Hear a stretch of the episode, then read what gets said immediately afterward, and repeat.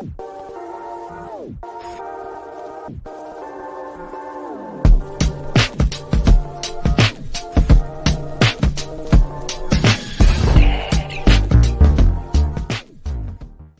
Chicago Fire and Major League Soccer fans, welcome back to Feed the Fire, a Chicago Fire podcast. I am your host, Nick. We are in episode 48, and we are going to talk a little bit about the gripes with the Leagues Cup.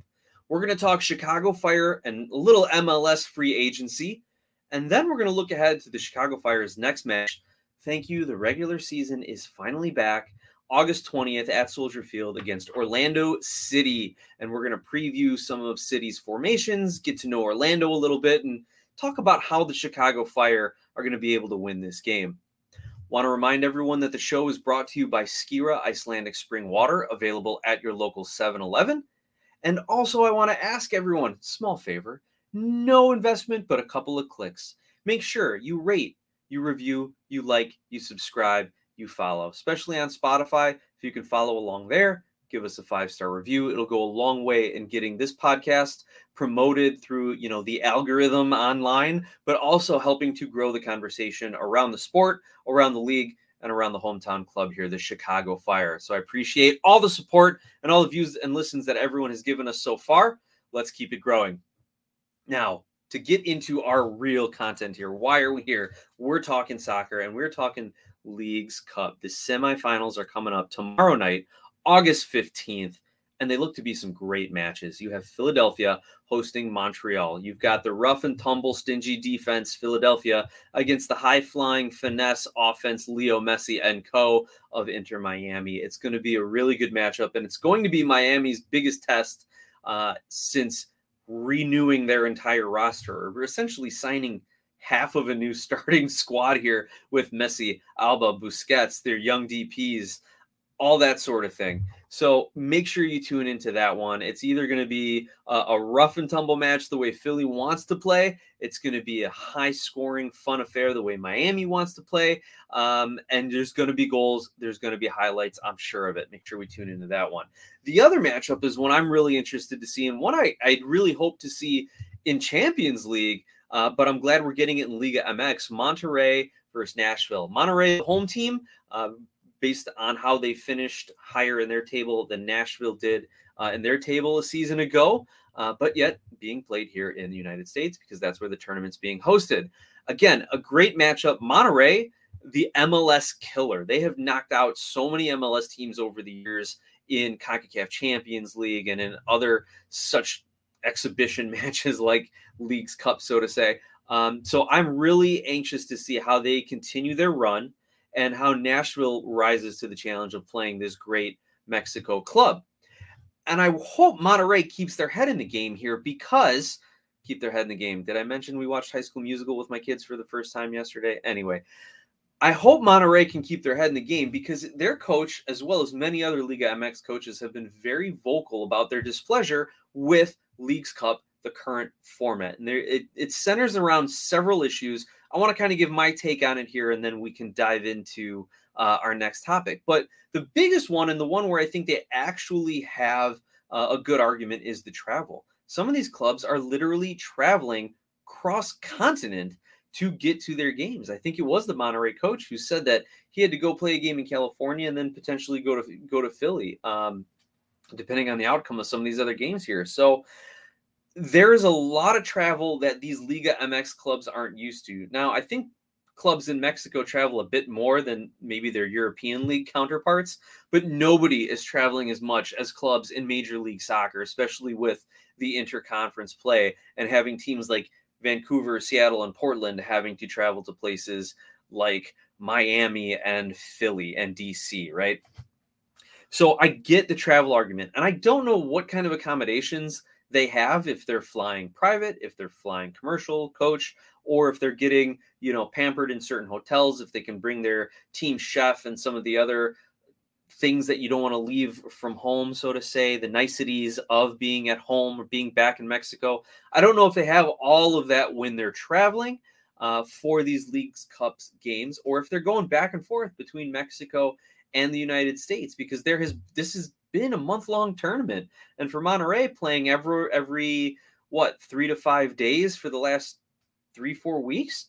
Like that adds up and that gets heavy on their legs. And here's the next gripe then that you're hearing that it's interfering with their regular season. They're only three games into their regular season and then went on a break for Leagues Cup. So that is going to really mess things up if you are a Liga MX team, and especially if you're Monterrey or Tigres who plan on advancing in this tournament. Uh, or other such bigger clubs, better clubs in, in Mexico, because then you've got your opponents just sitting back home resting for a couple of weeks, getting their tactics right, getting their legs right. You know, it's an early season break, and you are now have four or five more games on your legs than your opposition. So this is a big adjustment. So I completely understand some of the travel and some of the schedule congestion, extra games type of thing argument from these Liga MX teams. And and so I, I will give them a little bit of, of credit to those. Some of the other gripes I just think are, are just ridiculous and it's just posturing and it's just complaining for the sake of complaining or because you lost and you have to complain about something, right? So saying that the refereeing is is terrible or that it's stacked against Liga MX, I think is a terrible argument. The refs are really out of the club's control and from an MLS perspective, I'm just glad these aren't like your usual CONCACAF Champions League refs. But maybe that's what the Liga MX clubs would prefer because they can get away with all sorts of games and tricks and dark arts and just hacking. I'll say it hacking of other players, handling the ball, all the ridiculousness that people hate to see in soccer, which is why a recent study over in England showed that like actual game time in uh, actual playing time, action time, not the stoppage time, not the out of bounds, not not kind of the dead ball time. It's maybe about 54 to 60 minutes in this the leagues in Europe that they studied. So when you have teams like these Liga MX teams who can get away with all these sort of shenanigans, that really reduces the game mm-hmm. time and the action time and it really just kind of pisses me off as a fan and I'm sure you guys too. So they are not getting the refereeing breaks that they want. It's always nice when it goes your favor, never when it goes against you. But really, if you look, especially as a Chicago Fire fan, you just got to look at that Club America game to say the Chicago Fire got hosed on a number of calls too. So I think the refereeing is a non-argument here. They're also saying, like a few MLS clubs too, that there's the Messi rules that nobody can touch Messi, nobody can foul Messi. Messi's to do everything, whatever. I, again, I think this is stupid. Yes, Messi Messi has caught a few breaks during this Leagues Cup run. There is no doubt about that. He's gotten some favorable calls. He's gotten some fouls he's committed that were not called against him. There has been a video going around online that shows when Messi takes a free kick, he actually moves the ball five different times and gets it about an entire yard away from where the referee spotted it to give himself a better angle. So he's definitely kind of getting some of those breaks. Now that's the ref and the opposition's fault for like not paying attention. And yeah, the head ref is making sure no one's jostling in the box, making sure the wall's lined up right. But you got VAR, you got two guys on the sides, and you've got a fourth official. No one's calling into the head ref saying, "Hey, Messi's moving the ball around." Well, is anyone? Maybe that's where the Messi rules come into effect, or the Messi treatment there. But anyway, I still think the whole Messi thing is not uh, anything that has been rigged against Liga MX teams or against MLS teams. Honestly, it's just an indictment about how bad other strikers in the league have been. If Messi can walk in and not even playing as a striker and just do all these things to MLS defenses.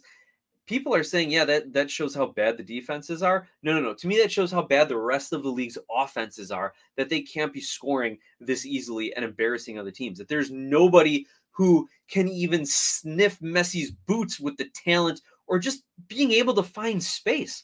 I'm not saying that they have to take on three guys and then rip a shot upper 90 they just can't find space. They just can't get runners into the right spots. They can't play the right pass. That's how bad Messi's making the other league's offenses look, in my opinion. But anyway, I'm digressing. Talked a little bit about that on the last episode. But here's the here's the real rub here now. Here's where I'm going to push back a little bit on all this Liga MX griping here and all this Leagues Cup and anti-Leagues Cup sentiment, right?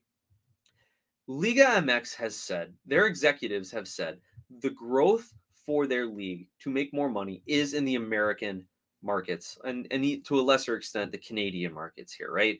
They essentially have tapped out their growth potential in Mexico. Now, I still think there's a lot of other things they could do. They probably could have some better marketing, better um, even just sales and product sales and things of that nature. A lot of the things that we are seeing some of these MLS clubs do. And there's probably always a little bit of room for improvement there. But to really get like new investment, new noticeable cash flow, yeah, they need the American soccer market. Did anyone tell these Mexican teams they're even doing this? Like, th- that they're even going to play in this league's cup. it's not even the whole Liga MX either. There's only I think uh, 17 of their 20 teams that played, not all 20. So there were a few holdouts. And on top of it, did anyone tell these coaches like, guys, this is going to bring the money. This is going to pay your salaries. This is going to pay your player transfer fees and salaries. Like, j- just play, go out, play to win. Like, stop ripping the tournament that is only going to bring in more money. Um, maybe it's just because it's their first year and they're, and they're not sure how to react to playing in this kind of tournament. This is brand new for every club. But for most Liga MX clubs and, and for most MLS clubs who haven't played in CONCACAF Champions League or any sort of continental play or other sort of tournament play, I don't know if Liga MX has preseason tournaments. Maybe this is kind of it for them. But we see how many preseason friendlies and we see, you know, the Carolina Cup and the or, and some other the Florida Cup with some MLS and USL clubs playing each other. We've got US Open Cup that that goes on. MLS clubs are more used to tournament play. I'm not saying they've gotten very good at it, but they've definitely more used to it than what Liga MX teams are. So maybe this is just they don't know what they're doing from an administrative standpoint and a coaching standpoint. And also maybe their jobs are on the line, which is why they're being so vocal. We know how volatile coaching in Mexico can be. You're there maybe a year or two if you're lucky. And so if they're losing to MLS clubs, even in a league's club Cup competition that is new and mostly exhibitionist, despite having three spots up for CONCACAF Champions Cup on the line and a little bit of prize money too. It wouldn't surprise me if there's an ownership or management group that holds these coaches accountable or might hold it against them just a little bit if they end up losing to some MLS teams or not advancing to the round of 16 in Leagues Cup. So these are all the things that are going on within Liga MX that you know, I'm speculating on some and other things we've actually heard from that these coaches ha- and this league has to wrap their head around because right now it's just a bad look. They just look like sore losers to this point. Now, assuming Monterrey wins the whole tournament and they win two more games against MLS competition, well, then I'm sure they're going to change their tune and say, like, oh, look at how great we are. We're still the, the kings of CONCACAF, right? But these are the gripes we're hearing now, and that's what I wanted to address.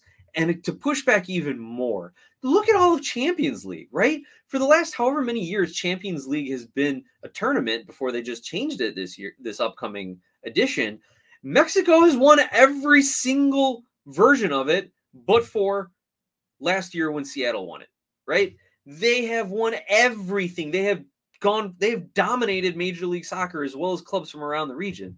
Only within the last five to 10 years have we really seen Major League Soccer teams competing with and beating Liga MX clubs and and not just you know squeaking by. They're actually looking a little bit more convincing. So yes liga mx they're, they are still the cream of the crop. Their top three or four clubs are still the top three or four but top to bottom as a league major league soccer has looked at liga mx and said we need to catch up to them. And they use the struggles and the losses and the lumps and the insults in champions league to do that and hopefully, as a soccer fan, we can see Liga MX do the same. But right now, all we're seeing is complaints and gripes. And you know what? Let them keep complaining and griping as long as MLS keeps beating them. That's how I feel. That's all I wanted to say about that. I'm really looking forward to these semifinal games again. I think that Monterrey Nashville game is going to be a banger. And I think that Miami Philly game is just, it's going to have some highlight that everyone's going to be talking about the next day.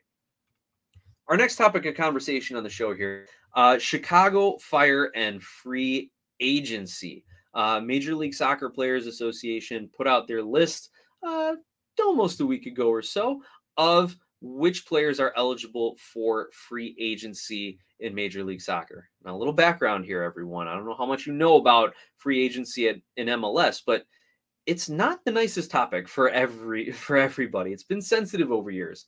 Matter of fact, free agency didn't even exist when the league started. And it really when it was technically there wasn't kind of the iteration we as just general American sports fans think of when we think of free agency. We think of being able to go out and just sign with whoever you want to for as much as you want to. And there's actually a really great video that the MLSPA put out that said, like, even Major League Baseball had to go through arbitration for it. Uh, NBA players had to sue for it um, NFL players had to collectively bargain for it. This is not something that leagues want to allow their players to do. They want control over their players, and especially Major League Soccer as a single entity structure where the clubs are franchises, not separate corporate entities who can do business with each other in a traditional sense.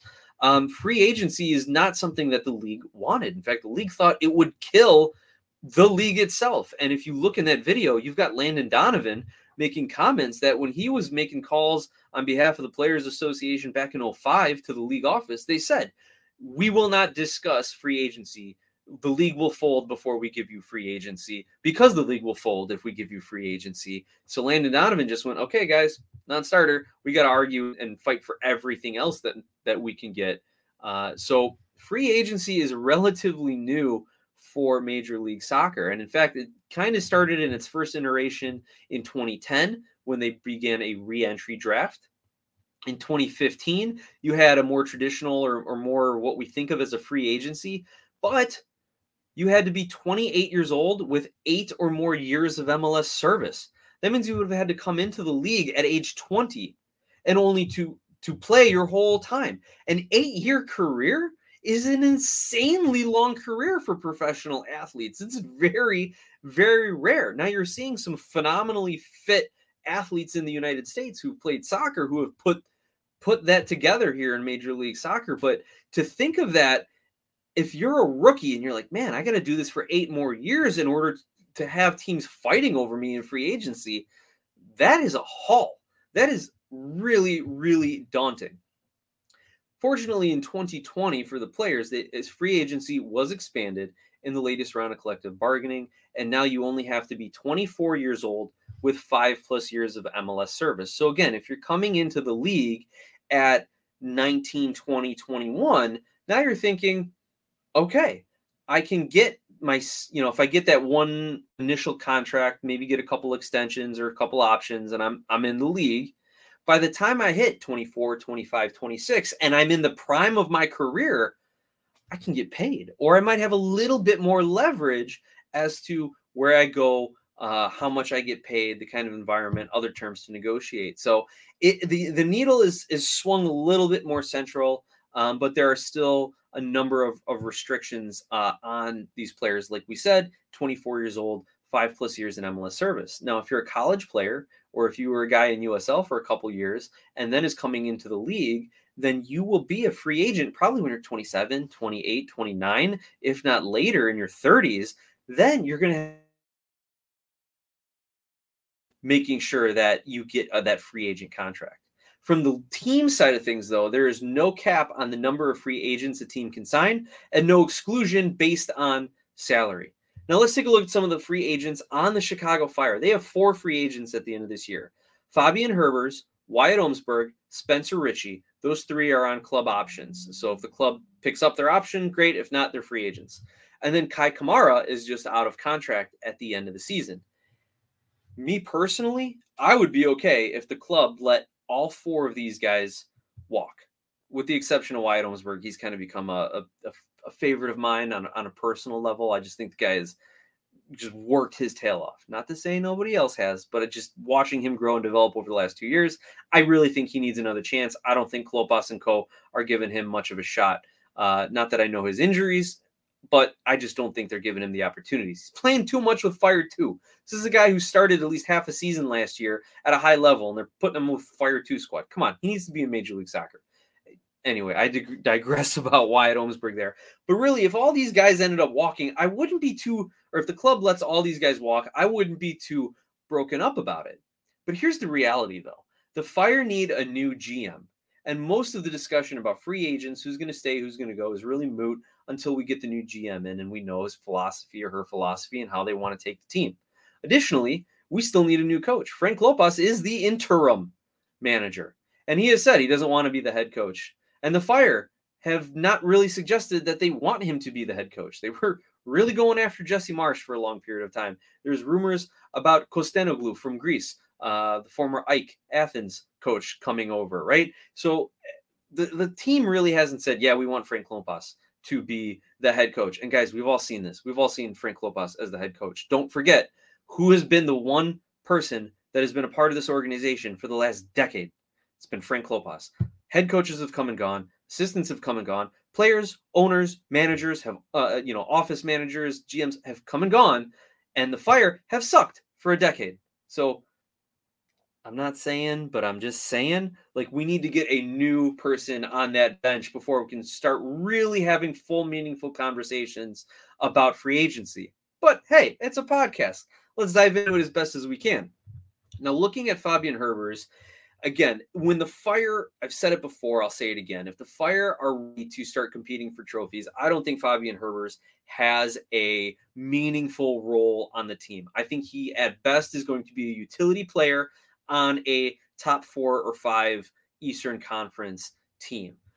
But given where the Chicago Fire's roster is, it wouldn't surprise me at all. And and again, I'd prefer him to move on, but if he's still on the squad next year, it's because they are building and filling in other pieces and that they can use him as kind of this utility player who can play central defensive midfielder if needed, who can play on the wing if needed, uh, who can, gosh, I bet they would throw him as an outside back if uh, the Aceves loan doesn't work out, and and if Souquet, um, I'm sorry, not Souquet, if the Dean deal is over, whatever the case may be. Um, so he's a utility guy. He's got use. He's got value. Um, depending on how they negotiate his contract, that could be whether he comes back or not. As far as Wyatt Omsberg, I've made it known I really like the guy, and I think you need to keep some depth at center back. You have Czichos, you have Terán. Czichos, another year older. You have Terán, who at one point was speculated to be going to Europe as, as that next guy from the Chicago Fire who could make a move um, just because of how big and how physical he is. He was playing a little bit with Colombia's senior team, uh, I believe, and he might be, um, you know, might be a guy that a team in Europe could think that he is uh, a guy that could fit in and develop a little bit more and maybe get at a bargain from the Chicago Fire. Um, so I think having Wyatt Omsberg there uh, along with keeping Mauricio Pineda. We saw earlier he got his contract extension, is just smart depth move um, at the center back. I don't think Kendall Burks is a guy who can cut it at the MLS level. At least he hasn't shown it in his couple of seasons where he's gotten his starts. Maybe he needs more time with CF2 to develop, get bigger, get stronger, get smarter, get more tactical. And, you know, he's still a young guy. I mean, you don't have to give up on him yet, but he hasn't shown it yet. So I would hope Omsberg stays to keep some of that center back depth. Spencer Richey has been an excellent pickup by the Chicago Fire, able to mentor Chris Brady, if not in the actual goalkeeping, but on being a professional and being a professional in Major League Soccer. Solid starter when he is called upon, and I think he would be an excellent uh, player to keep on the squad. Now, him as a free agent, goalies are an interesting position, both figuratively and literally with soccer, right? Um, it's an interesting position because we've seen in Major League Soccer that an American goalie uh, is is a is a great asset to have because you're not burning an international spot on uh, a goalkeeper who you can find you can find good American keepers, right, and get good value here. So if Spencer Richey, he's one guy who could probably negotiate himself a better contract, maybe get some more minutes and playing time if that's what he desires at this point in his career. Um, but I would love to see him stay with the Chicago Fire for the reasons I said before. Now, Kei Kamara, uh, whatever your feelings are towards Kai, I don't see him coming back at all next year. And it's not a shot against Kai. I think it's because whoever the new GM is, is going to have a DP spot.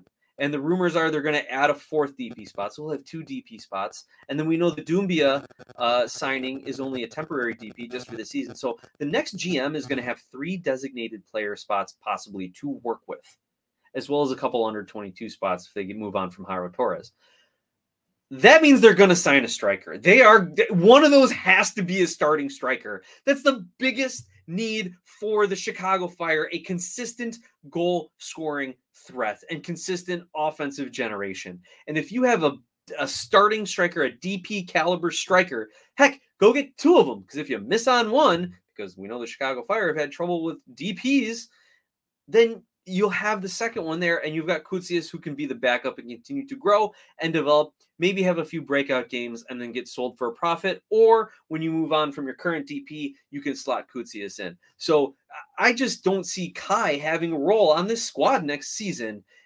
As much as you love him, as much as you love his game, or, or as, as little as you want him on your squad, wherever you fall on the spectrum, I just don't see him having a spot because whoever the new GM is is going to go out and sign a couple of strikers, no doubt about it. Looking around MLS, though, there were a few free agents that kind of were intriguing to me.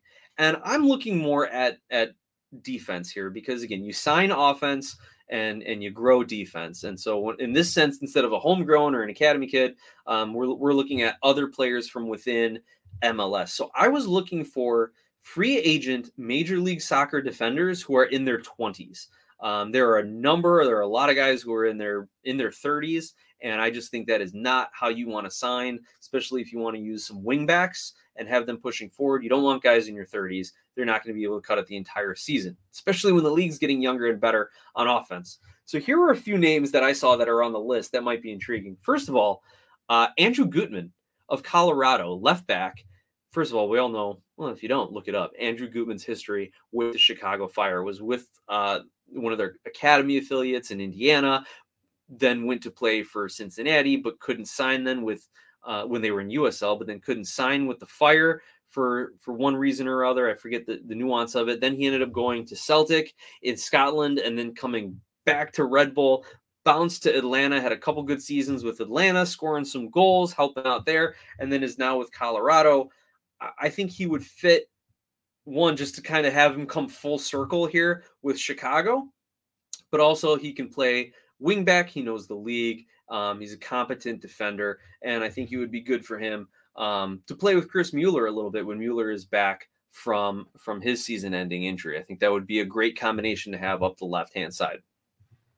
Diego Palacios. Oh, and Gutman's only 26 years old, by the way. Now, Diego Palacios of LAFC, 24 years old, also a left back, and hey, I'm not trying to take shots at Miggy Navarro here. My first two guys that I saw are defense or left backs here. Um, but we all know that Miggy's not exactly locked in as a long-term starter here, just given his um, lack of offensive production in a system that needs the wingbacks to push forward and contribute, as well as uh, some of his availability with yellow cards and red cards and just his general hot-headedness. We'll see what the coach wants out of that player. Um, but yeah, Diego Palacios, left back, 24 years old. Um, so he could command a decent salary uh, being a free agent and only 24 years old. Um, maybe the Fire bring him in on a two year deal with an option or three year deal with an option. And then they have some control if they want to move on for him or keep him and, and you know, lock down that left back position. But he's got that LAFC pedigree. And I think that would really help bringing some winning and, and championship caliber uh, play into the locker room. Kyle Duncan of Red Bulls, right back, 26 year old. Uh, we all know that Red Bulls, this would kind of be a tough one because we all know Red Bulls really likes to use their system that, as they call it, energy drink soccer. I almost, you know, feel so weird re- repeating it over and over. Um, but that kind of high energy would be great to bring the Chicago Fire, who lately, at least over the last several seasons, I mean, have been looking to counterattack a lot more, to launch Gutierrez forward, to get the ball to to Koutsias to play the balls up the wings. I think that it would be uh, uh, it, it might be worth taking a look at Kyle Duncan a little closer. And then lastly, Kai Wagner of the Union, left back, who has been an integral part of one of the best clubs over the last several seasons here. The Philadelphia Union's defense has been historic a couple years ago. It has been uh, both in, in goals allowed and goals scored. He's been contributing. He's getting forward. There was rumors he was going to a Big Five uh, league you know, for a top club uh, over the last couple of years, but it's never materialized. So if the Fire can somehow get in for Kai Wagner, 26 year old outside back, I think it would be a huge get for the Fire. If the Union, you know, they might want to move off of some of their bigger names here who, who they might not want to pay themselves and bring up their next uh, big thing if they're ready to kind of reset and reload a bit. So we could get I think there's going to be teams who make some real serious offers, and there's some real serious speculation around Kai Wagner this offseason. As a little quick tidbit here uh, before we get into our Orlando City preview, also MLS listed their 22 under 22. Uh, their writer Matt Doyle put his young players out there, and since we're kind of talking about compliments to Gutierrez and Brady, let's talk about those two as making the 22 under 22 list as of right now. And uh, let me remind you, this is we're talking about current play. This is not some sort of MLB style prospect list. Um, I mentioned this to my my seven year old son. Uh, like, oh yeah, here's the 22 under 22. He's like, where's Koutsias? Koutsias is under 22. What's he? Why is he on the list? It's not a prospect list, son. This is how they're playing right now. And Gutierrez and Brady are 22 of the best young players in MLS right now. So here's what Matt Doyle said about Brian Gutierrez. Quote, the Fire are finally taking advantage of all the talent in their backyard, with Gutierrez this year's standout. No offense to goalkeeper Chris Brady, who we'll talk about in a bit. He is not a classic number 10 who makes the game at his feet, but more of an all purpose attacker who gets the ball off his foot quickly and makes absolutely killer passes on the move. Arguably a more important skill in today's game than the ability to dictate tempo. Two more assists will make him one of the youngest players in league history to hit 10 on the season. Needs to work on, and he's got one goal to go with it. Uh, yeah. So as Doyle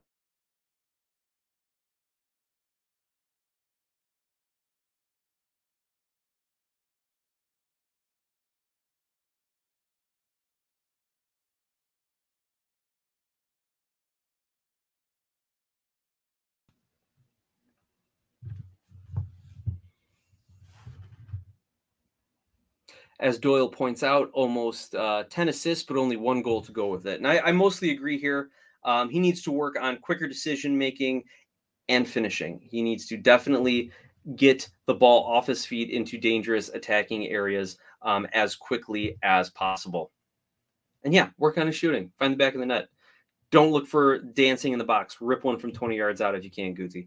Now, looking at Chris Brady, here is what Matt Doyle of MLSsoccer.com said about uh, Chris Brady making the under 22, the 22 under 22 list. Quote, Brady had a couple of howlers early in the season, but since then, the 19 year old has been one of the very best goalkeepers in Major League Soccer. As per American Soccer Analysis's all in one goals added stat, Brady is at plus 0.17 per 90 this year. That's fifth in the league, and that matches the eye test. For reference, Gaga Slonina's number last season was minus 0.02. The Fire Academy's done it again, folks. Needs to work on. This kid just needs reps.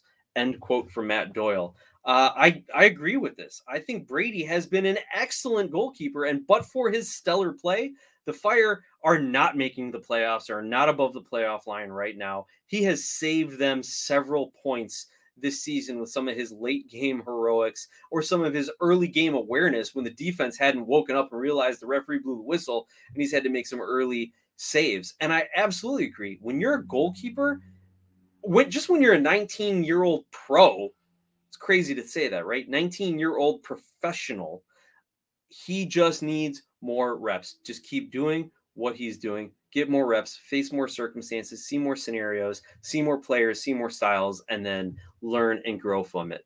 Um, I love that Chris Brady is on this list, and I love that that they're including goalkeepers in general on this list. At this point in the show, let me quickly give you our sponsors information. Remember, Skira Icelandic Spring Water is sponsoring Feed the Fire, available at your local 7 Eleven. Skira is Icelandic for clear, and the water comes from a spring in a government protected nature preserve in Iceland with naturally low mineral content. This is not your average water. Clearly, pun intended, it is one of the best.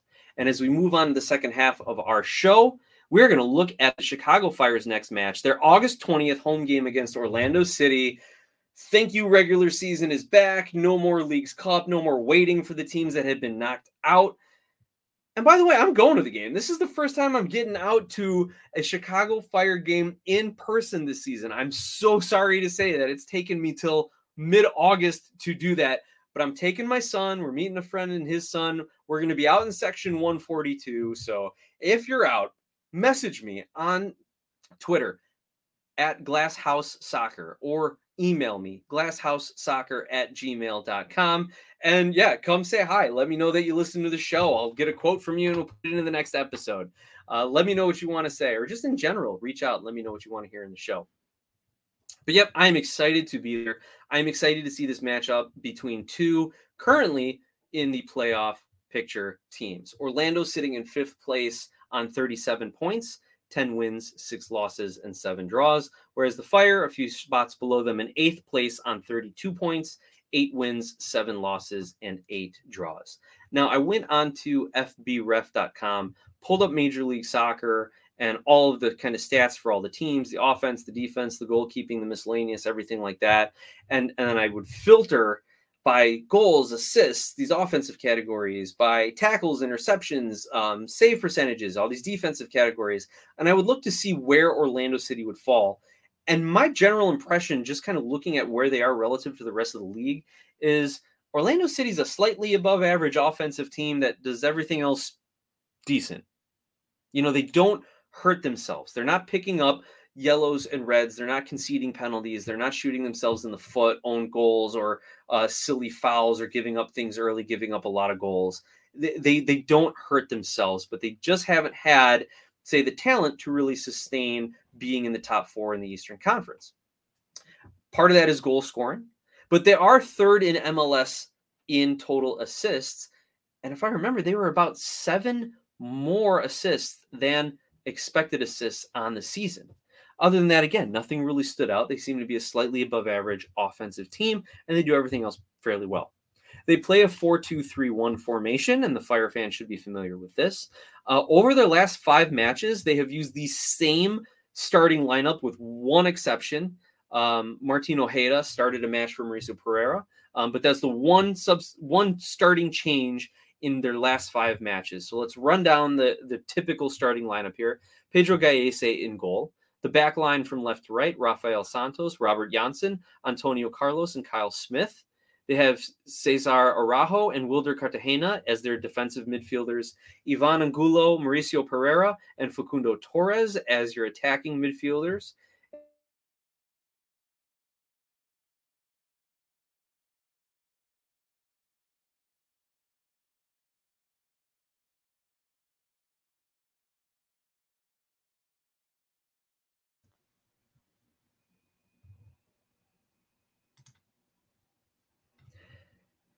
I do want to take this time to let you know that we are having some technical difficulties with the StreamYard feed and recording. So I do apologize if there have been any gaps or breaks in uh, in my voice and in my speaking throughout. Getting back to Orlando City's starting lineups, um, when they actually do make the substitutions, usually you see Ramiro Enrique and Ercan Kara come in. Ercan Kara uh, striker, forward, Enrique, kind of an attacking player, winger. Um, those two have been subbed in in four of the last five games as well. So you're going to see those guys coming in for an injection of offense in the second half or to keep the pressure up when playing with the league. And I do like that kind of approach from Orlando City. So, how do the Fire beat a team where you've got a, a, a really good goalkeeper in Gallese, when you've got a great center back in Robert Jansson, when you have solid defensive mids in Araujo and Cartagena, when you have a player like Facundo Torres who went off against the Chicago Fire in their last meeting, a 3 1 beatdown of the Fire on July 1st, Facundo Torres was the best player on the pitch by miles during that game. And if you go back to SofaScore, I think he was scored at, yeah, he was given an 8.5 in that game. And the Fire couldn't couldn't score to save their lives. I think Shaqiri converted a PK on that one. Then again, so did Torres. Um, but Gutierrez had a really good game, creating opportunities, but nobody could work with him, find the back of the net, get into a good spot. So how are you going to do this? Especially Duncan McGuire, one of the best young players. I think if they still had Rookie of the Year, he might be the runaway favorite for it. I know our, our good friend of the show, John Donovan, has texted me and called me and talked to me about how well he's liking to see Duncan McGuire and that he is – a, a complete striker. Just got to get better because he's younger, but he's got the whole package. Um, but yeah, MLS doesn't do rookie of the year anymore. They do young player of the year, kind of more as as people have said, more in tune with soccer culture and not having rookies and how having you know uh, uh like a Diego Rossi uh, competing against um, a guy who was playing in college last year for rookie of the year, kind of a thing. Um, but yes, how are the Fire gonna gonna beat a solid Orlando City team who smoked them down in Orlando about six weeks ago. First, stop the counter attack. The Fire are going to need a great game out of DP Ousmane Doumbia. It, he's he's been here now. He's trained with the team. He's had a couple Liga MX, uh, Leagues Cup games to get under his belt. He needs to have a big performance here. Heck, I don't know if they could have him man mark Facundo Torres. I don't know if any team would want to have someone shadowing him like that or spying him like that. Um, but he needs to have a good game because we can see that Orlando can generate a lot of quick and efficient and effective offense on the counterattack. They did it last time. Also, on the offensive side of the ball, the Fire need to convert some first half chances. They leave too many points on the board. Crazy thing is, the Fire have scored 28 goals and their XG on the season is 25.1. So technically, they're outperforming their XG. But the problem is, they're not actually generating any XG, right? The Fire have played 23 games and are generating about a goal a game in expected goal scoring here. They need to generate more offensive chances here, right? So the issue isn't that they're outperforming this, that they're not outperforming the stat. They are. The issue is the stat in and of itself is so low because they're not creating any offense. They need to create offense and score a first half goal. I know you could say that for every team, but it's an especially troubling moment, especially troubling issue for the Chicago Fire, especially if Klopas wants to put in Przybylko in the second half to try and salvage something, because we've seen how that goes. Chris Brady's going to have to have another good game. And also, don't give in to emotions. It's been two weeks since these teams have last played, over two weeks. Keep your heads right, keep your heads in the game. And we saw Orlando City has brought back fan favorite Junior Urso. Don't let him get under your skin late in the game and don't let him take advantage of any opportunities. BetMGM currently has Chicago at plus 125. Again, we're, we're about a week out, so these numbers will change. Chicago's 120 plus 125 right now. The draw is at plus 240, and Orlando City is at plus 195. So Chicago, the slight favorites, the home team. So you expect that. Um, plus coming in, winning five of their last six. But can you really look at recent run of form, especially after Leagues Cup? I don't think you can. I think it's going to be a slow start because of the two week layoff, but there's going to be a lot of late game action here because players are going to have the legs. They're going to be ready, rested and ready to go. But I still think Orlando City is the better offensive team until the Chicago Fire can prove me wrong. So I'm going to predict a 3 2 victory. And I hate to predict the Fire lose when I'm going to be at the game, but please, universe, prove me wrong. Let me see a little something. Let my son have a great game this summer uh, so that he can enjoy it and, and talk about going to see a Chicago Fire win. Last year, we saw him beat DC. This year, hopefully, we can see him repeat and beat Orlando City. Real quick, speaking of DC, quick transfer update and news. Taxi Fountas, the striker for DC, uh, and the club have mutually terminated contract. He's been on leave since July 21st for allegations of a racial slur versus a teammate. And as we know, he was also subject to an investigation into using a racial slur against an Inter Miami player last year. And again, in all these situations, the league has found the allegations to be credible, but not substantiated. So essentially, we believe you, or we have no reason to not believe you, Mr. Accuser, but we just don't have the evidence to prove that it actually happened. Um, so, you know, kind of little little technicalities in there, but they've mutually terminated his contract. I'm upset, number one, because I'm Greek and I love being able to point to my my young soccer player Greek son saying, "There's a striker, emulate his game." Uh, it's kind of embarrassing. It's a lot of embarrassing the way he went out, especially when he could have been a really good striker. He had 18 goals and four assists in 38 appearances for DC United. And had he not had all these other issues, I'm betting that that number would have gone up. He was never afraid to shoot, made good runs, even off the ball. And I remember that game last season at Soldier Field. How is how is like five nine Taxi Fountas winning headers in the box? He almost scored off of a header too. So he he was a really really good striker. Could have been a really good player for the league, but obviously the off the field issues did, did him in. And also to point out, New York City have re-signed Maxi Moralez. He had been back with racing, I believe, in Argentina, and now he is coming back to New York City. 36 years old, still knows how to get it done though. Uh, he signed through the 2024 season. The maestro in the midfield is back. The playmaker New York City has been missing since well, Maxi Moralez himself left. And with that, Chicago Fire fans, I hope you enjoy the rest of your week. You're looking forward to the game. Enjoy Leagues Cup, all it has to offer. And when Orlando rolls into town, I'll see you in section 142. Let's go, Fire.